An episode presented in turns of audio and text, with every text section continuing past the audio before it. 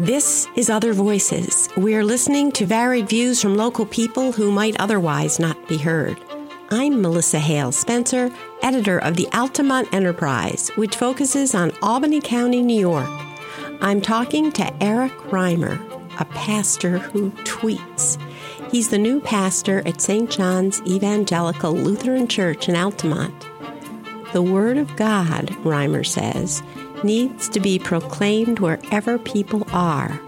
The Lutheran movement itself exists largely because of changes in the way people communicate. Reimer has been a minister for 12 years, and the church in Altamont is his third call. He came here with his family from a much larger church of the same name located in a Philadelphia suburb. Reimer had thought bigger was better when he took that post in 2013, but came to realize he prefers a smaller community. So you came from another St. John's, right? Yes, I did. I was, So describe that St. John's to us. I was about 10 miles outside of Philadelphia. And, you know, so it was a much larger area in the first ring suburbs of a major city. And it was a much larger congregation and a much faster pace. And I went into that parish thinking, you know, bigger is better and all of those foolish things, and realized that that wasn't for me and my gifts. And I was much better suited to a smaller parish and a smaller town, and was actively looking for that. Mm. Well, tell us why. Why smaller is better? Well, that's where that's familiar to me. I grew up in a small town in Pennsylvania where it was not uncommon to hear Pennsylvania Dutch spoken, which is a dialect of German. And it was a small town, Grace Lutheran Church in Macungie, Pennsylvania, and that was home. And so I was looking for a parish that was more like that. And after earlier in my career thinking, oh, of course, a bigger parish with more people in the pews and things like that obviously is better. When I now think a parish that's more in line with what you as a pastor, and that is just meets your gifts, is a better fit for you. And so that's interesting. Exciting. So I found you German in origin yourself? Is that? Largely, yes. Yeah. Okay. Yeah. And how does it work just in terms of the church structure? Because I know not the most recent pastor at your church, but the one before that, Keane Hilton, he was there for his lifetime. Yes. I mean, are you able to stay as long as you want to stay? Or does the church have rules on, like... Typically, our system is one where you are called in a mutual agreement between pastor and congregation. And so... it is typically the pastor is called and stays until the pastor decides to retire or resign. And I guess there are other situations where it doesn't always work out like that. But yeah. That's the typical model. But for whatever reason, pastors tend to stay about 4 or 7 years, sometimes even much longer, but other times not. And so do you have any predictions on how long you'll be here? Oh, my goodness. I didn't want the conversation to go this direction because I didn't want to answer that question. Well, don't feel on the spot. But it must be hard with a young family, right? I happened to accidentally talk to Josiah, your son. I have 2 children, and it's very common in the sort of pastors in my denomination. I remember hearing advice of how to talk to your kids about when it's time to move and change calls. And even my best friend growing up was my pastor's son, and I met him in 5th grade. And I was really excited because until that point, I was typically the only male in my Sunday school class. So I informed him, we're going to be friends. And to this day, he still is, whether he likes it or not. Well, I've always heard the term military brats, because everyone knows if you're in a military family, you move. But I never had heard the parallel with pastor's brats. So. Yeah, sometimes. Yeah. But every church system is different, and that's just how our system works. Okay.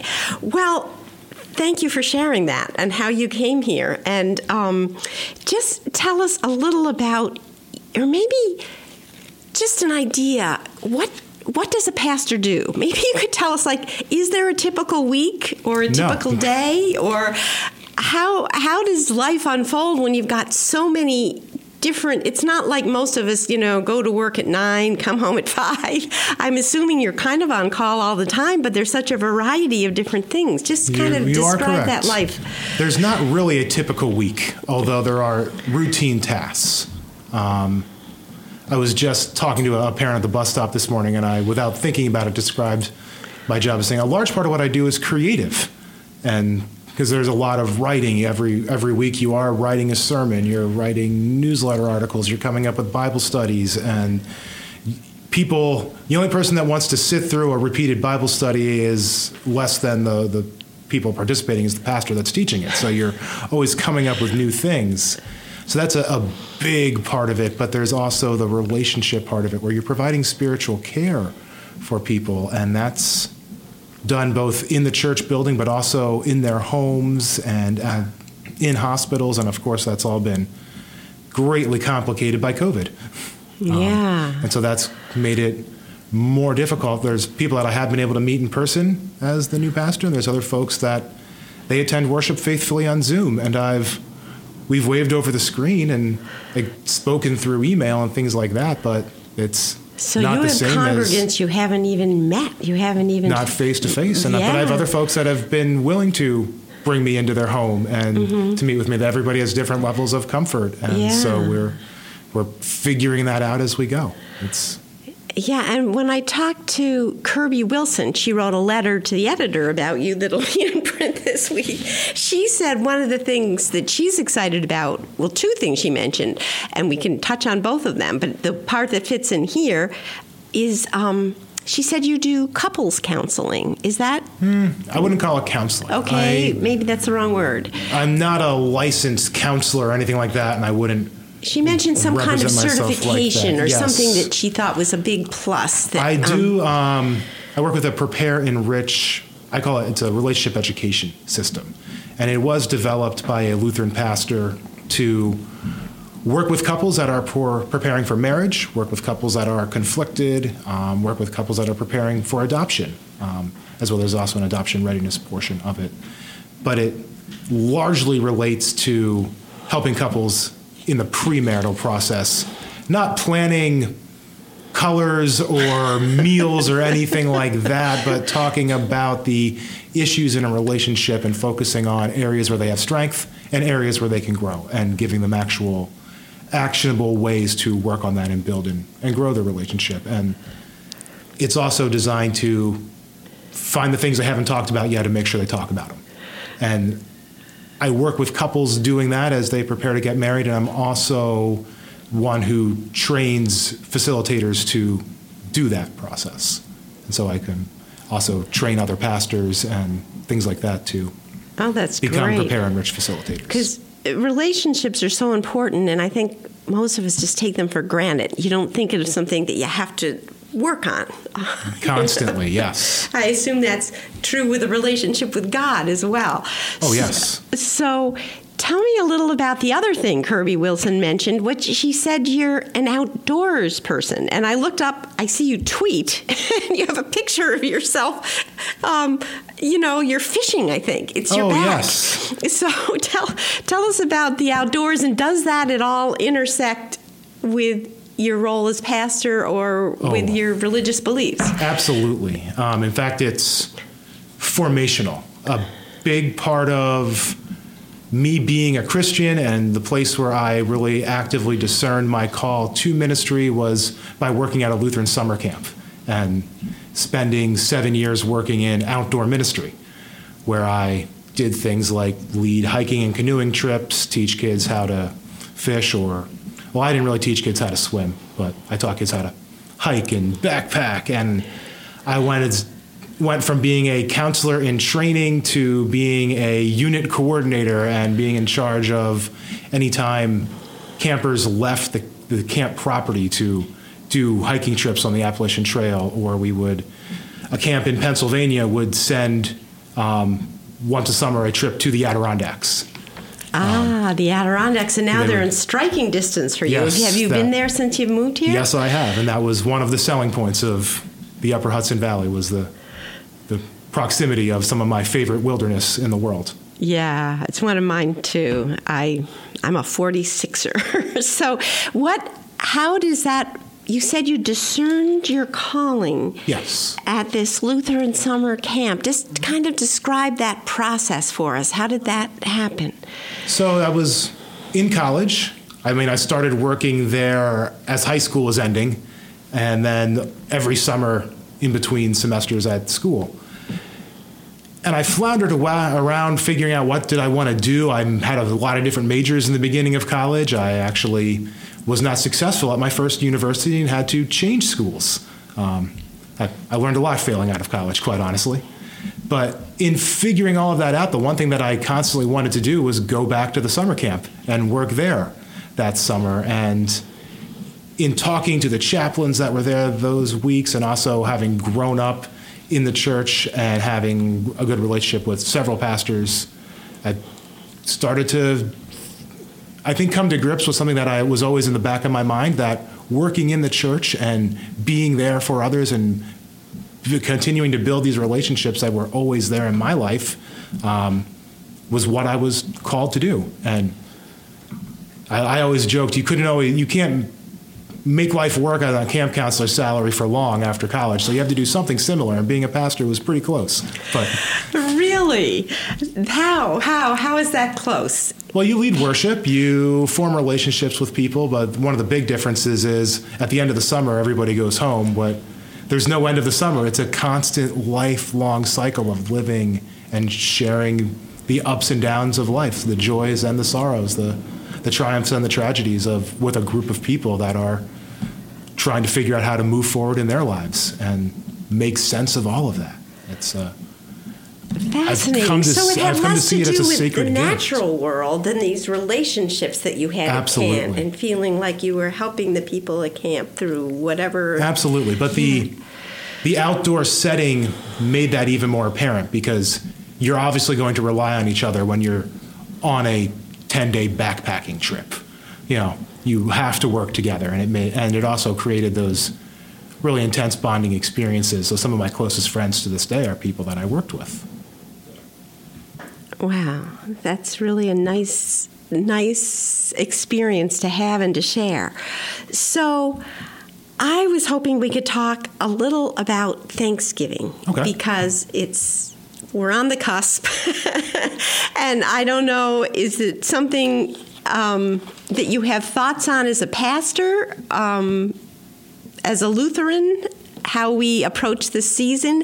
And this is how I met your son. I called ahead today to let you know that I wanted to talk about something I just came across, which I think you're much more familiar with, I'm sure, than I am, which is the repudiation of the doctrine of discovery that the Lutherans adopted in 2016. Yes. So just launch into whatever you want to say about Thanksgiving, and we'll go from there. So, yeah, Thanksgiving is coming up this week, and giving thanks for all the blessings in life is obviously something we do year-round. And so having one day for that set aside is not something we're opposed to, but it's also not an official holiday on our church calendar or anything like that. It is a civil holiday. Mm-hmm. At St. John's, we're actually transitioning from the end of the season of Pentecost into the beginning of Advent right now, and Thanksgiving always falls at that time, but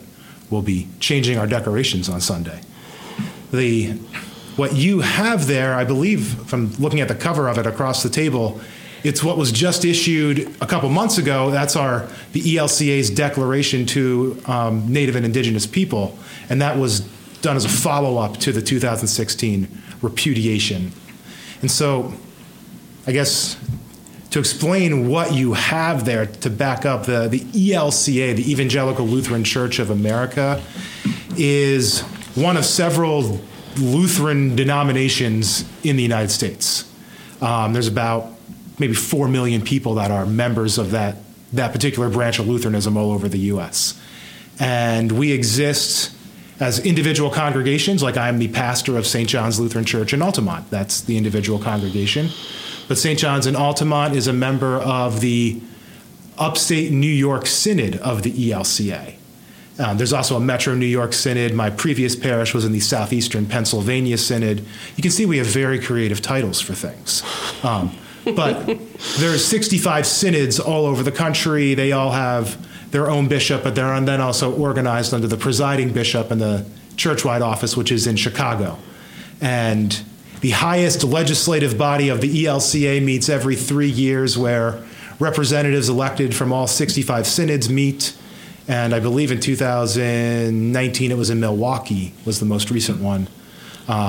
They meet, they vote, and at the 2016 assembly, they passed the repudiation of the Doctrine of Discovery, which officially repudiates a doctrine that was developed by Pope Alexander VI in 1493, opening up any land that wasn't occupied by Christian people to be discovered and seized by, in this case, the Kingdom of Spain, because it was giving license to Spain to claim all this new land they discovered the year before in 1492. But that became the foundation of every Roman Catholic or Protestant, all Christian conquest of land in North and South America. And what that repudiation and what this declaration that was issued just last month by the ELCA, it admits our participation in that while we did not issue the original idea, we benefited from it.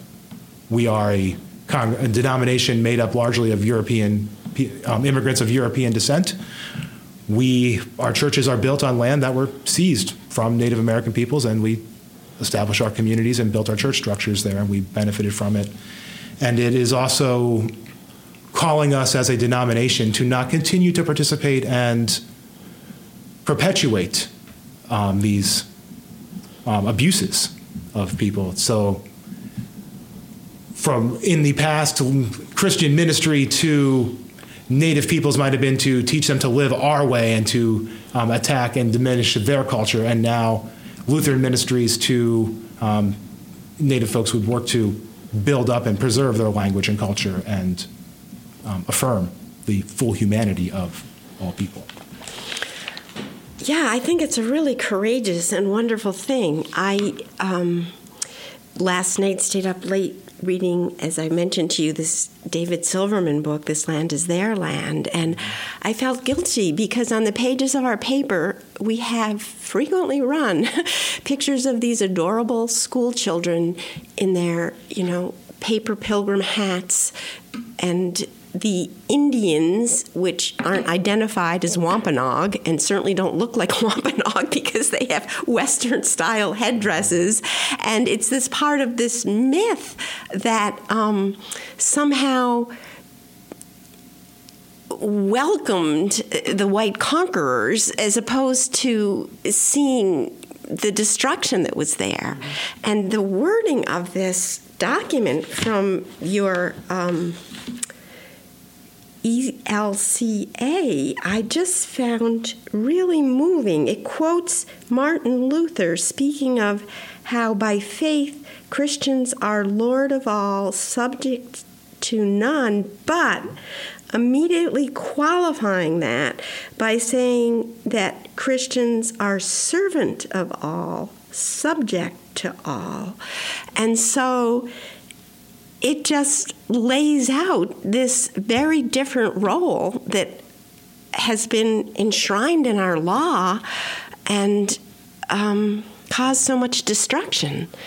Even 500 years ago, when Martin Luther was preaching and teaching, he used that quote that you laid out there to teach that it is not the proper role of the church to help give authority to government.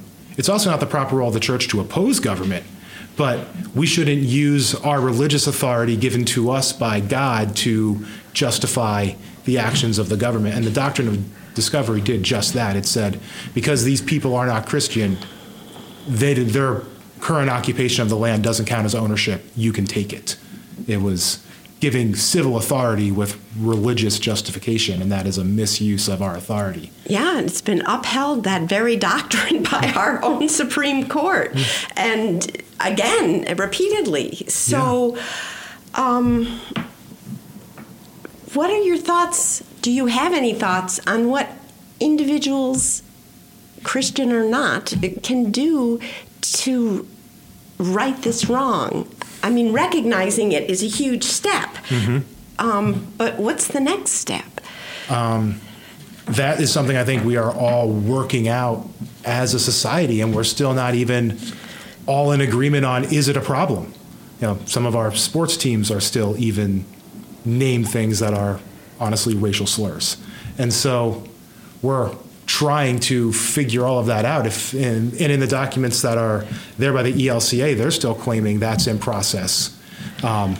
In 2016, there was a call to develop resources, and they're now released for congregations to start doing land acknowledgements.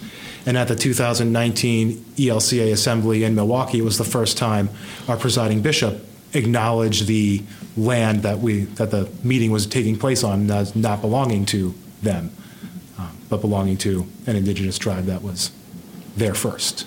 And so those resources are there now for every congregation to research what land are they on, and can they acknowledge that? But we are still working out, I think, even as a denomination, what's next? Yeah. What is meaningful for that? And the way that we're doing that is by allowing the native leaders within our church to lead us. So there's been a desk established at the church-wide office in Chicago that there are native leaders within the ELCA that are leading us, and what can we do next that will be meaningful? And we're following them, and they are going to propose next steps at the 2022 church-wide assembly for where we can go next. It's a hard one because we can't turn back the clock. I mean, we can't return to Europe or wherever we came from, our ancestors. Yeah. It's what do we do now that we're here? It's hard. So you mentioned, turning the page to Christmas, that your church is changing its decorations this week. You're going from the Pentecostal to the Advent season. Just kind of describe, just as you said, not the decorations. It's not the wedding you're counseling people on, the colors and the, it's the marriage. The same thing here. Just if you could kind of take us on a spiritual walk through what these different terms and seasons mean. Sunday, November 28th, will be the first Sunday in Advent, which is really the first day of the new year in our church calendar. And it's not really a New Year's celebration. It's the beginning of a 4-week season of hopeful preparation for what we know is already coming and what has already happened, and that is the birth of Christ. And it's 4 weeks of preparation for the 12-day season of Christmas. And so some denominations and some congregations might have a special set of Advent decorations and then bring out Christmas decorations just for that 12-day season. Others decorate for Christmas early. There's debate within the church of, can you sing Christmas carols during the 4-week season of Advent when you're supposed to be preparing for Christmas? And I don't know. I think Christmas carols are fun, and I think we could sing one in the middle of July if we wanted to, because the grace of Jesus Christ is there for all of us, even if we want to sing Christmas carols in July. Well, I don't know. I don't know if we should go Christmas caroling in July. I don't think the neighbors would appreciate that. But we're preparing for that. But it's Advent, and Christmas is the beginning of 6 months of the year where we, in our worship services, follow the life of Jesus from birth at Christmas. We learn about his life through the season of Epiphany, and we enter the season of Lent, which is 6 weeks of preparation, and both of ourselves and of our church, for the season of Easter, which is a 7-week-long season where we celebrate the resurrection. And then we move into the season of Pentecost, which is the other 6 months of the year where we focus on the work of the church in the world. I think many of us have reduced it not to whole seasons, but to single days, There's Christmas, there's Easter. So what does it do as you lead your congregation through these different seasons in terms of maybe your sermons or your Bible studies? When you're in the Pentecostal phase, you're focusing on the world. Like how does it change what happens within your own church? We change literally the colors on the altar depending on the season, and they all have different, like So for Advent, it's blue, and for Christmas, it will be white. The focus of the text changes, so seasons like Epiphany and Pentecost, where it's green, there'll be more, the readings will be selected from where Jesus is teaching, his parables, where he's instructing his disciples. But then in Lent and the season of Christmas, it's more stories of what happened in Jesus' life. Right now in Advent, as we're preparing, you're actually going to be hearing a lot about John the Baptist and him preparing, which is somewhat interesting because that leads to Jesus being baptized, which probably didn't happen right around in December because it was outside. Yeah. So one of the things I found online, and if I had gotten you instead of Josiah, I would have told you because I don't want to, surprise you with this, but I just love this. It's something you had, and I don't know if it was a sermon or if it was just something you posted, because some of your posts I found really amusing. I see, you're a Phillies and Eagles fan. And you, guilty. Yeah, you had some of these things that were just, you don't think of a minister necessarily posting on. But then you also had tweets. I mean, one that I really loved, this was back in 2009, a leading Saudi cleric has called on Muslims not to pray for the destruction of unbelievers. And you wrote in capital letters, power to the peaceful. Mm-hmm. I mean, how do tweets figure in? I think most of us think of church teaching as coming through either text or sermons. Yeah. I mean, how do tweets fit into that? I think the Word of God can be communicated and needs to be proclaimed wherever people are. The Lutheran movement itself exists largely because of changes in the way people communicate. Martin Luther's ideas had been expressed before by other theologians, but there wasn't the ability to print them and distribute them quickly to get them out before they could be repressed. And then once his ideas were out there, he took advantage of things like using woodcuts to make interesting illustrations to accompany his catechisms, his Christian teachings and instructions to hold people's attention. And he was also a big advocate of the scriptures themselves should be translated into a language people can understand if it's read to them or if they can read it for themselves, and they shouldn't be just in Latin.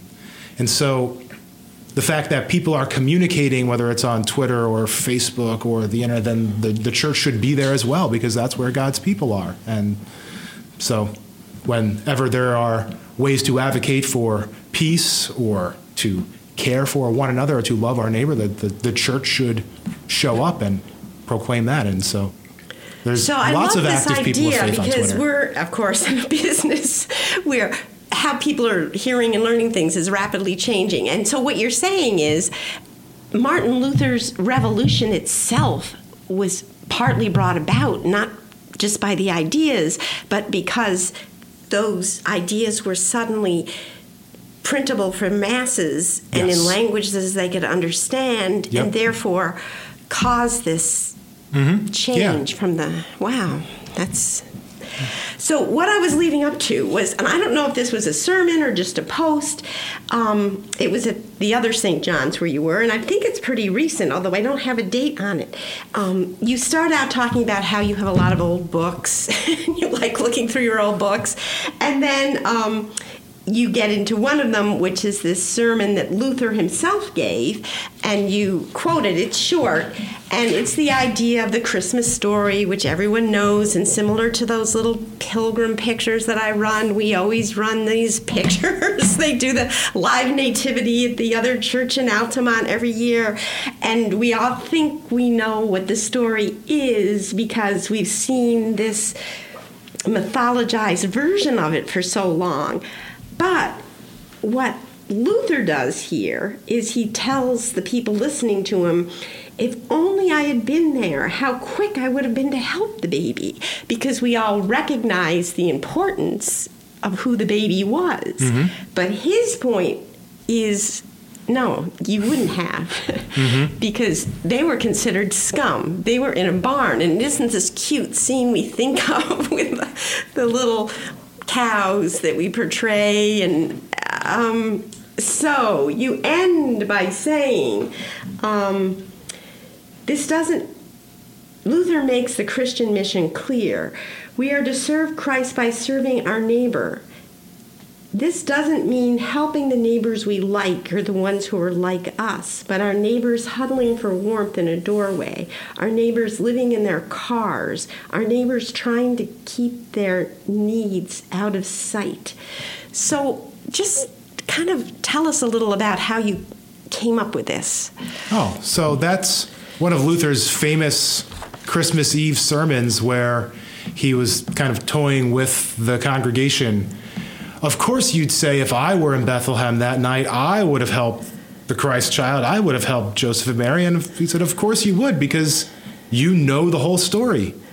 But be honest, if you were there at that time, only knowing what the people knew then, you would have ignored them just the same.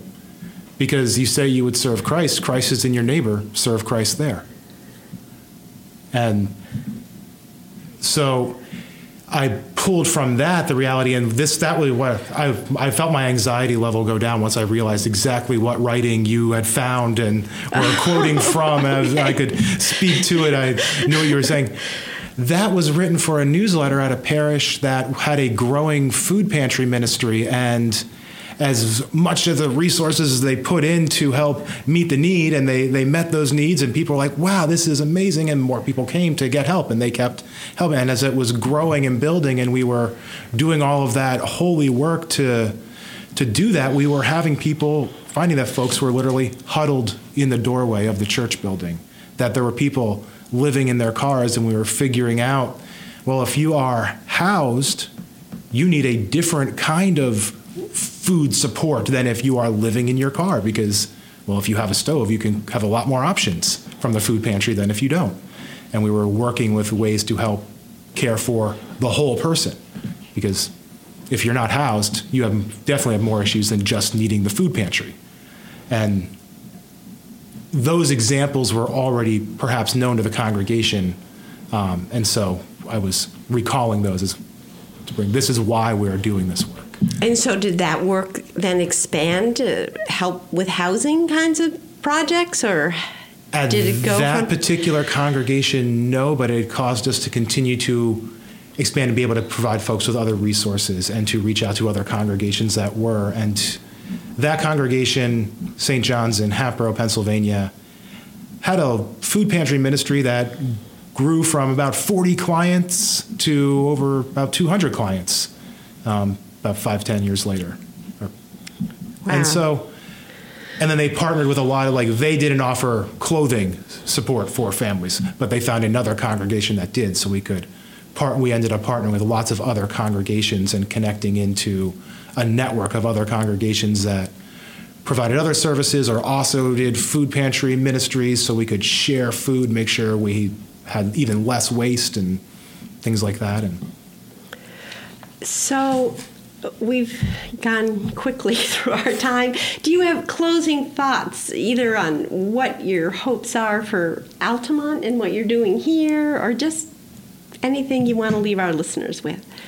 I would say as we come into the week of Thanksgiving, it's always appropriate to give thanks. And whether you're a Christian or not, I think we can all benefit from the act of actively giving thanks and looking for things to be thankful for. And so I'll challenge everybody listening to spend the week looking for different reasons to be thankful and to find ways to find different reasons to be gratitude, to have gratitude. And I would then challenge you to find new ways to express that gratitude to others and help build relationships and spread love.